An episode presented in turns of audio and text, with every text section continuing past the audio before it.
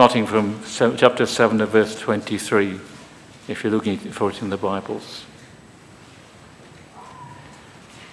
So the writer begins this, like this. Now there have been many of those priests, he's talking about the Old Testament priesthood, since death prevented them from continuing in office, but because Jesus lives forever, he has a permanent priesthood.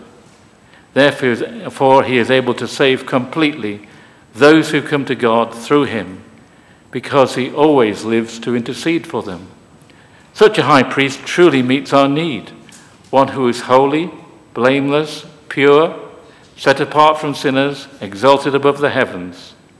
Unlike the other high priests, he does not need to offer sacrifices day after day, first for his own sins and then for the sins of the people. He sacrificed for their sins once for all when he offered himself. For the law appoints as high priests men in all their weakness, but the oath which came after the law appointed the Son, who has been made perfect forever. Now the main point of what we are saying is this: we do have such a high priest who sat down at the right hand of the throne of the majesty in heaven, and who serves in the sanctuary, the true tabernacle set up by the Lord, not by a mere human being. Every high priest is appointed to offer both gifts and sacrifices, and so it was necessary for this one also to have something to offer. If he were on earth, he would not be a priest, for there are already priests who offer the gifts prescribed by the law. They serve at a sanctuary that is a copy and shadow of what is in heaven. That is why Moses was warned when he was about to build the tabernacle. See to it that you make everything according to the pattern shown you on the mountain. But in fact, the ministry Jesus has received is as superior to theirs as the covenant of which he is mediator is superior to the old one, since the new covenant is established on better promises. For if there had been nothing wrong with that first covenant, no place would have been sought for another. But God found fault with the people and said, "The days are coming, declares the Lord, when I will make a new covenant with the people of Israel and with the people of Judah. It will not be like the covenant I made with their ancestors when I took them by the hand and led them out of Egypt, because they did not remain faithful to my covenant, and I turned away from them, declares the Lord. This is the covenant I will establish with the people of Israel after that time, declares the Lord. I will put my laws in their minds and write them on their hearts. I will be their God, and they will be my people. No longer will they teach their neighbors or say to one another, 'Know the Lord,' because they will all know me, from the least of them to the greatest. For I will forgive their wickedness and remember their sins no more." By calling this covenant new, he has made the first one obsolete, and what is obsolete and outdated will soon disappear. 8. Now, some of you, oldies like me, will remember a cultural revolution that we went through back in the 70s. There was a thing that happened in the 70s that was just life-changing for us. It was the introduction of colour television. Now, you young folks don't understand the struggles that we had, but for the first time, you see, previously, we had sat round in our black and white world, we had sat round our hazy little black and white television. They were tiny, the screen was very unclear, they were dreadful. But then we were introduced to colour television, and I can't tell you the excitement it was when we watched a snooker game and we could identify the colour of the balls. That was really exciting. When the commentators would say, yes, it's a grey ball and he's knocked it, the bouncer under the grey ball into the hole. Meaningless. It was wonderful to be able to watch a Newcastle United versus Sunderland match and identify who was playing. It was wonderful to see what colour mascara Mark Bolan or David Bowie might be wearing on top of the pops. These were exciting times. You young folks do not know the struggles that we had. It was wonderful. It was just, as the world turned into colour, it was just revolution. And the thing is, none of us took our colour televisions back to the shop and said, I don't like it. Can I have my old hazy black and white one back again? None of us did that, did we? Once we had the colour television, we embraced it and we've never turned back. This is what the writer to the Hebrews is saying in this letter today. He's seen this be, he's been a revolution. He's writing to Jews who are now Christians, and he was saying, you were brought up under the old covenant with all of its oppressive rules and regulations, but now there is a new covenant. And your relationship is based not on you keeping God's laws, it's based on Jesus Christ having kept them, and by his blood, which he shed on the cross, so you are right with God by faith alone. This is world-changing, world-changing. So don't go back to the old ways. Don't go back to the old ways. It's obsolete, the new covenant here. And to use the word that comes up so many times in the book of Hebrews, it is better. The new covenant with Jesus Christ is better. We studied the first seven chapters of Hebrews earlier this year, but let me give you a little recap, because this is our first week back into the book of Hebrews. Now, we don't exactly know who wrote this letter.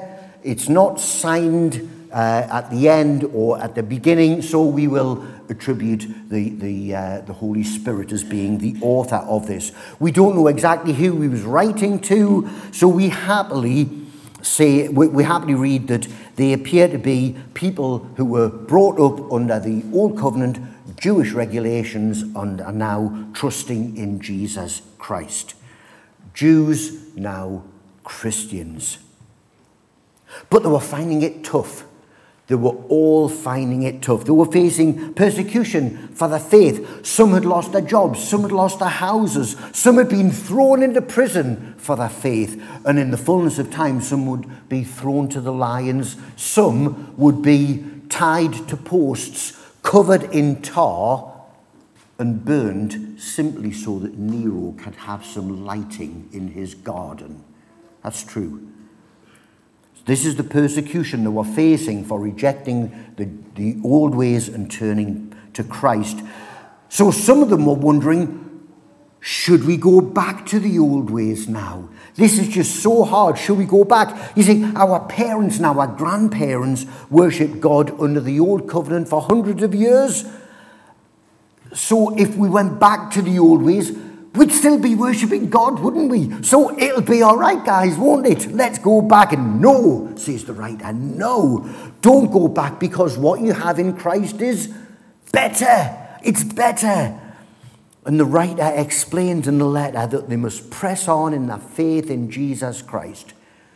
In the first couple of chapters of Hebrews, the writer said that Jesus is better than the angels, whom the Jews revered very highly. He's better than Moses, one of your great leaders. He's better than all of your priests. He is the great high priest, and he's brought in a better covenant. So guys, press on.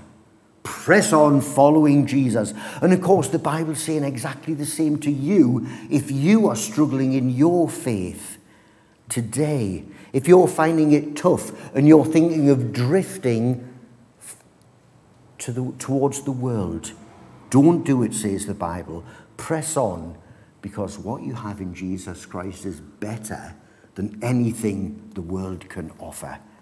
Jesus is infinitely better. That's true, isn't it? It's better. So let's look at this passage under two headings, that Jesus' ministry has better promises and Jesus' ministry has a better covenant. So number one, Jesus' ministry has better promises. Read with me, please, verses 1 to 2. Now, the main point of what we are saying is this. We do have such a high priest who sat down at the right hand of the throne of the majesty in heaven, and who serves in the sanctuary, the true tabernacle set up by the Lord, not by mere human beings. So unlike the Old Testament priests, the Lord Jesus is a superior high priest. He is the great high priest. He is one with, though he was tempted, he did not sin. Never once. He never sinned. And because he is fully human, he is able to sympathize with us and help us in our time of need. So we read in chapter 4. And he has sat down because, you know what?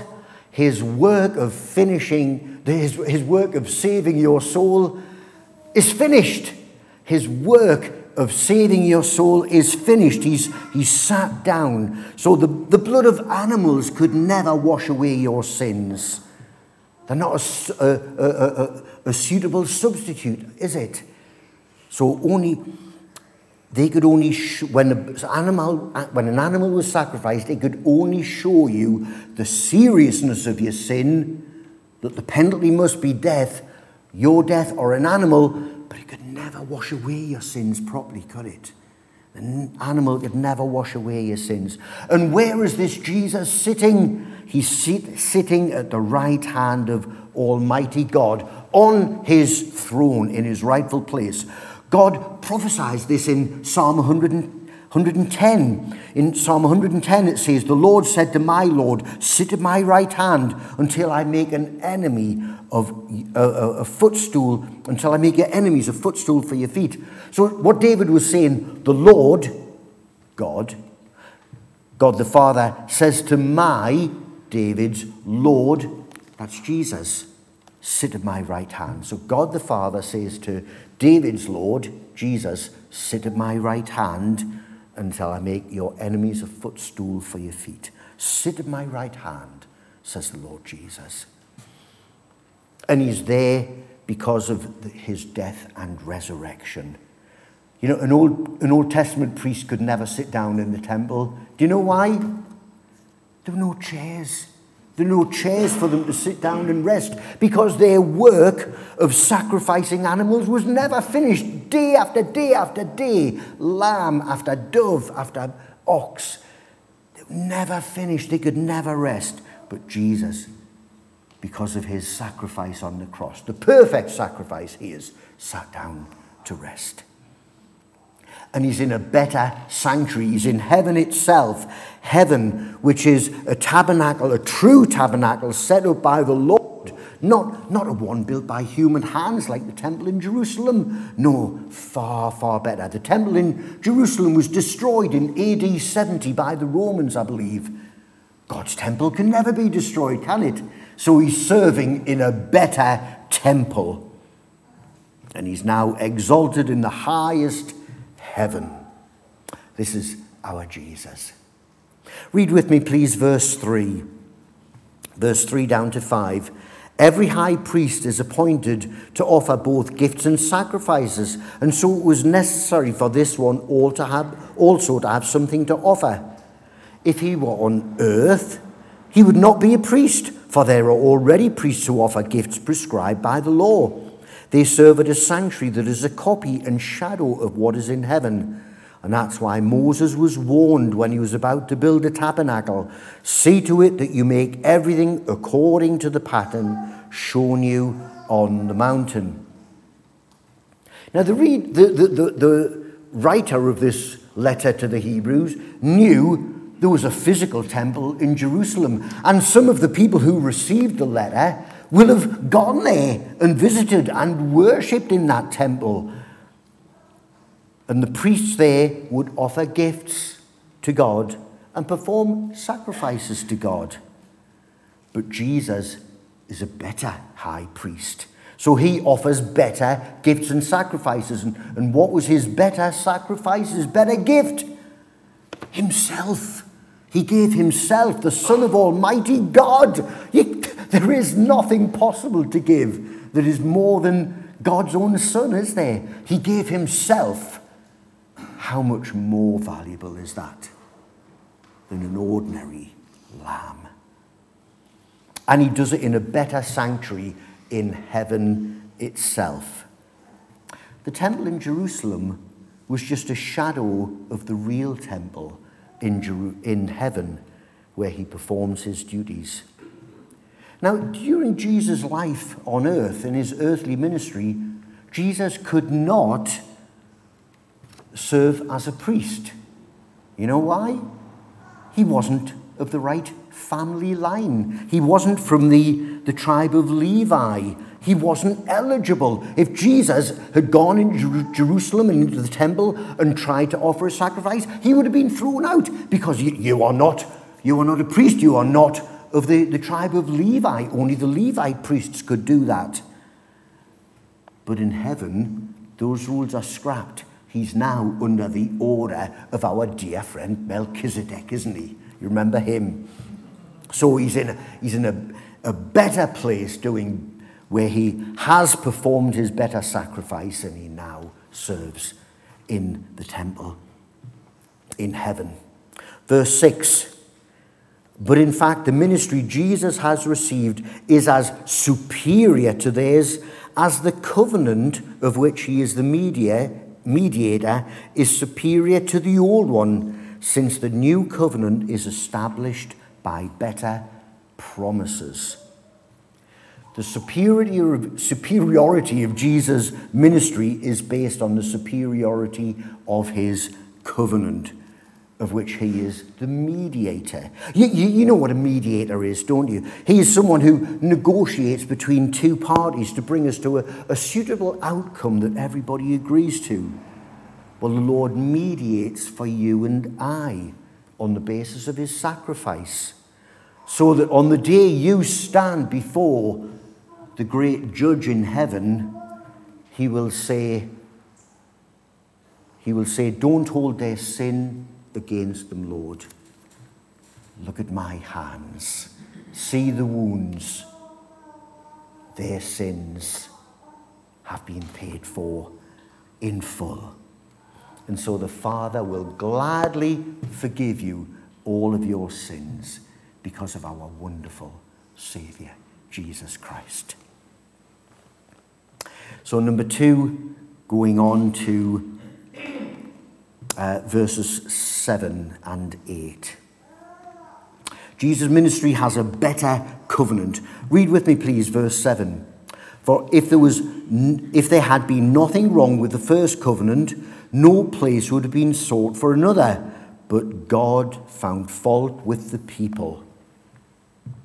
A covenant is a promise, isn't it? Not the sort of promise that a kid makes at school and says, I promise to come to your house tonight and play football with you. And then his mum comes along and says, no, you're going for a haircut. You can't go out and play out. And the promise is broken as hell. Howling. No, his promise is not like that. His promise is a covenant.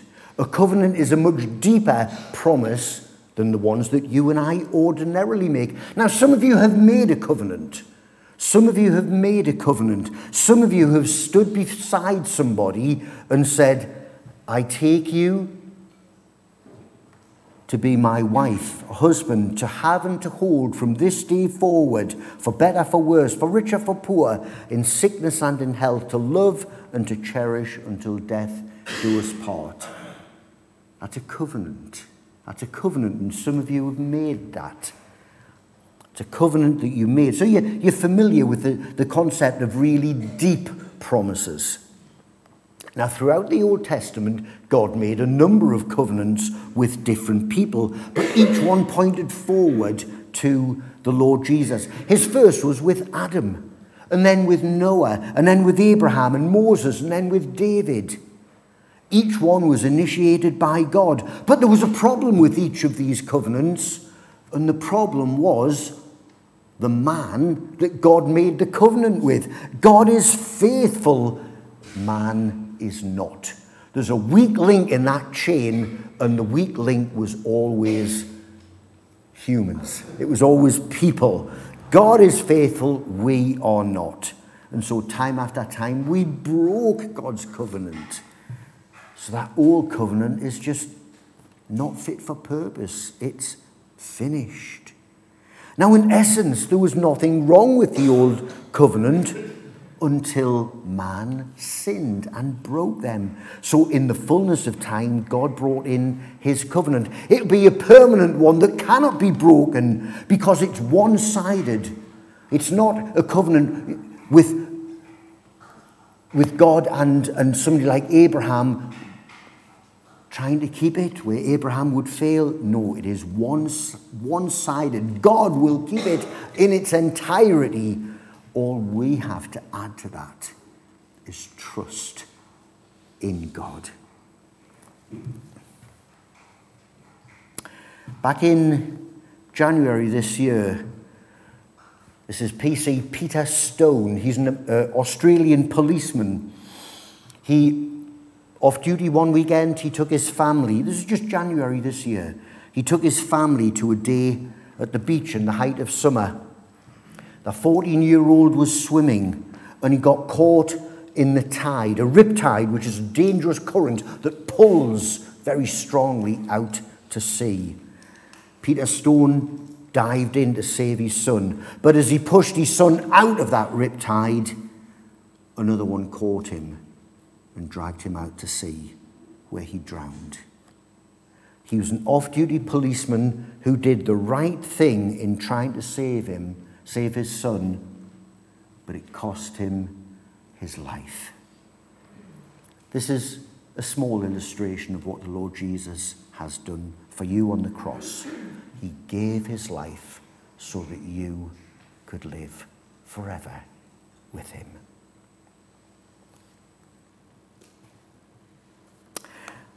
Let's look at verses 8 to 10. Now, did you notice why, when David was doing the reading, he asked Ruby to read part of it? Can you see that these verses from 8 to 12 are indented slightly on your page here? That means, the rules are that means it's a quotation from the Old Testament. How do you find out where it's from? Do you have to know your entire Old Testament by heart so that you know where it's from? Well, the publishers have done something very kind. If you look at the last word of the quote, verse 12, "I will forgive their wickedness and will remember their sins no more." Do you see after the word "more" there's a tiny little letter C? Now, when you see this tiny little italicized letters, it tells you, look down at the bottom of the page, and it'll tell you where it's from. And if you've got a paper Bible, you look down at the bottom of the page and it says Jeremiah 31:31. Ha! It's wonderful if anybody knows the Old Testament by heart, but to help you, use those tiny little clues that the publishers have put into the Bible. When you see a tiny little italic letters, look down at the bottom of the page and it'll tell you where the quote is from the Old Testament. Handy, eh? Isn't that kind of them? So, where we're reading verses 8 to 12, yeah. God found fault with the people and said, "The days are coming, declares the Lord, when I will make a new covenant." You see, way back in the Old Testament, God had always planned a new covenant. It was always part of his plan. "The days are coming," said God in the book of Jeremiah, Old Testament, "when I will make a new covenant with the people of Israel and with the people of Judah. It will not be like the covenant I made with their ancestors when I took them by the hand to lead them out of Egypt, because they did not remain faithful to my covenant, and I turned away from them, declares the Lord. This is the covenant I will establish with the people of Israel. After that time, declares the Lord, I will put my law in their mouths and write them on their hearts. I will be their God and they will be my people. No longer will they teach their neighbors or say to one another, 'Know the Lord,' because they will all know me, from the least of them to the greatest, for I will forgive their wickedness and will remember their sins no more." Direct quote from Jeremiah 31, because the footnote in your page tells you that. Now, on the basis of his sacrifice, God explains the new covenant, which I said has always been part of his plan. And in this new covenant, he's making three promises here. He says, I will put my law in their minds and write them on their hearts, says God. He will put a desire in your heart by the Holy Spirit to love him and want to obey him. He gives us the Holy Spirit to help us, doesn't he? So that we will want to obey him because we love him, because he loved us first. And I will be their God and they will be my people. You know, throughout the Old Testament, God continually said, I will be their God if they will be my people. The if is removed in the new covenant. There is no if. It's not conditional. God will do it all. I will be their God and they will be my people. The relationship is going to work because it's kept by God. He will be faithful to us to the end, because he is the faithful God, isn't he? And we will know him, come back, and we will know him, there it is, and we will all know him, for we shall see him as it is. You know, in the Old Testament, only a few people were given the privilege of knowing God. Many of them are listed in Hebrews chapter 11. You know, the heroes of the faith, Enoch, Abraham, Moses, King David.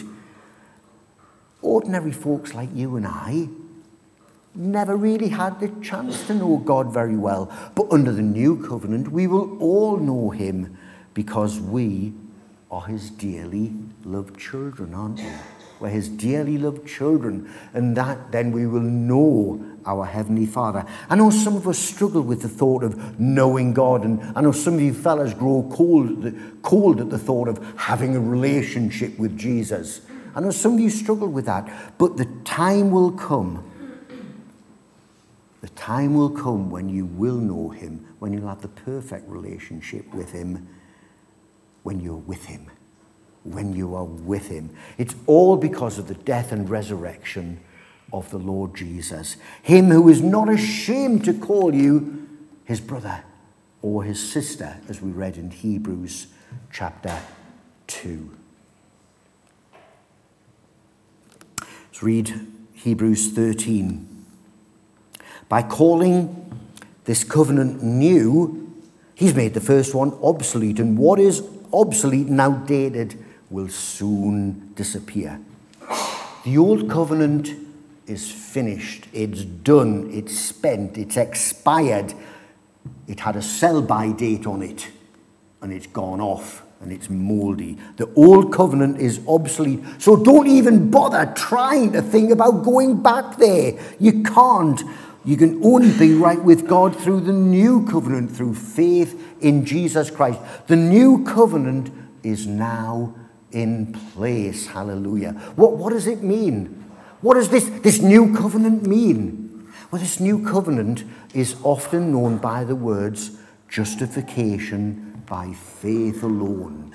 Justification by faith alone, which means that we are right with God by faith and nothing else. Faith, full stop. Justification by faith is the most glorious, beautiful theology. Our life, your life, is like a bank statement. A bank statement that it's got. You're familiar with bank statements, aren't you? A debit column and a credit column. The debit column is the bad news. The credit column is the good news. Don't examine it too hard. This is not mine. I know you're trying to figure out how much I've got left. This is a generic one off the internet. I thank whoever it was for posting it there. You don't think I'm that daft, do you? Come on. In a hypothetical bank statement like this, it's got its debit and its credit column. The debit column is where your sins are listed. The debit column, the bad news, is where your sins are listed. All your rebellion, all against God, all of your selfishness against one another. In the debit column are all your sins listed. All of your selfishness, your pride, your lust, your greed, your unkind thoughts of one another. And by that debit column, you are condemned. But there's a credit column. And in the credit column are some of the good things that you've done. Tithing your money, church attendance, Bible reading, being kind to your grandma. Which column do you think is bigger? The debit. The debit column is much bigger than the credit. Because the truth is, folks, the good stuff that you do doesn't really amount to that much, does it? Doesn't really. So God comes along with a big rubber stamp, and he stamps on it, paid in full. Okay? All of the debit column is paid in full. He clears your debit column to zero, the one that condemned you by your sins. Because of the cross, he declares that your debit column, that your debt to him is empty. It's finished. It's paid for. And that's a wonderful, wonderful thing. But do you know what else he does? Even better than that, he fills up your credit column to the very top. By yourself, you've got 1%, 2%, maybe 5% for one or two of you. God takes it up to 100%. He takes up to 100%. Now, some of you have heard the words justification. That means just as if I'd never sinned. Well, it does, but that only clears the debit column. Just as if I'd never sinned, it does nothing for the credit column. But that phrase, justification means just as if I've never sinned, isn't good enough, folks. It's not good enough because it only clears the debit, and it doesn't give you the truth that your credit column is filled up to the very, very top. Not by your good works so that no one can boast, Ephesians 2 says, but by what Jesus has done. And it's credited to you. It's credited to you. It's a wonderful thing. It's a wonderful thing. Your debit column is zero. Your credit column is 100%. And there are no degrees in justification by faith alone. It's a legal declaration. So that if you are a Christian, you are as right in God's sight as the Apostle Paul or George Whitfield and John Wesley. How cool is that?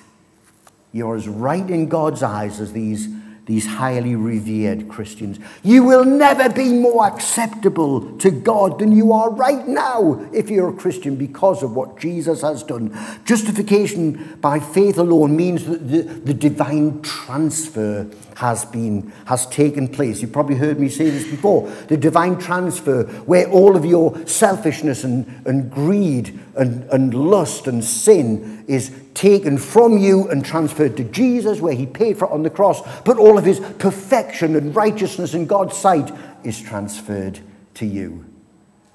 So that just like Rick Wakeman, you wear this shining golden cape which covers all of your sin. And that's how God sees you. Perfect as Jesus. How glorious. This does nothing but humble us. It humbles us. We've got nothing to be proud of, but everything to be grateful for, haven't we? 2 Corinthians chapter 5 says, God who made him, Jesus, who had no sin to be sin for us, so that in him, in Christ, we might become the righteousness of God. We might become the righteousness. You and I, even us, even selfish people like this could become the righteousness of God because of a simple faith in Jesus. How glorious. So that when Satan whispers in your ear, and I know he does, when Satan whispers in your ear that you're a failure and you've got no right to call yourself a Christian because you've done that thing again, then how true are these words? When Satan tempts me to despair and tells me of the guilt within, upward I look and see him there who made an end to all my sin. Because the sinless Saviour died, my sinful soul is counted free. For God, the just, is satisfied to look on him and pardon me. The Church of Jesus Christ rises or falls on this justification by faith alone teaching. Embrace it and delight in it and be humbled by it at the same time. You all have an appointment to stand before Almighty God one day. Whether you like it or not, you can't escape it. All of us have an appointment to stand before Almighty God. And what will be your assurance that he will either let you in and welcome you or reject you? Nothing but faith in Jesus Christ. Nothing but faith in Jesus Christ. There's Jesus who's done everything necessary for you to be right with God. If you've never come to this Jesus, come to him today. Ask me, ask one of the elders. They're the guys with not the purple robes, but the purple lanyards. A little bit of Old Testament priest going on in Stapleford Baptist Church. I hope you realise that. Speak to one of the elders, the guys with the purple lanyards, and they'd be delighted to explain more about how you can be right with God. But if you've never come to him, come to this Jesus through faith alone and rejoice that you can be right with God through faith in Jesus alone. And you'll rejoice for all of eternity if you do that. Hallelujah. Let's pray.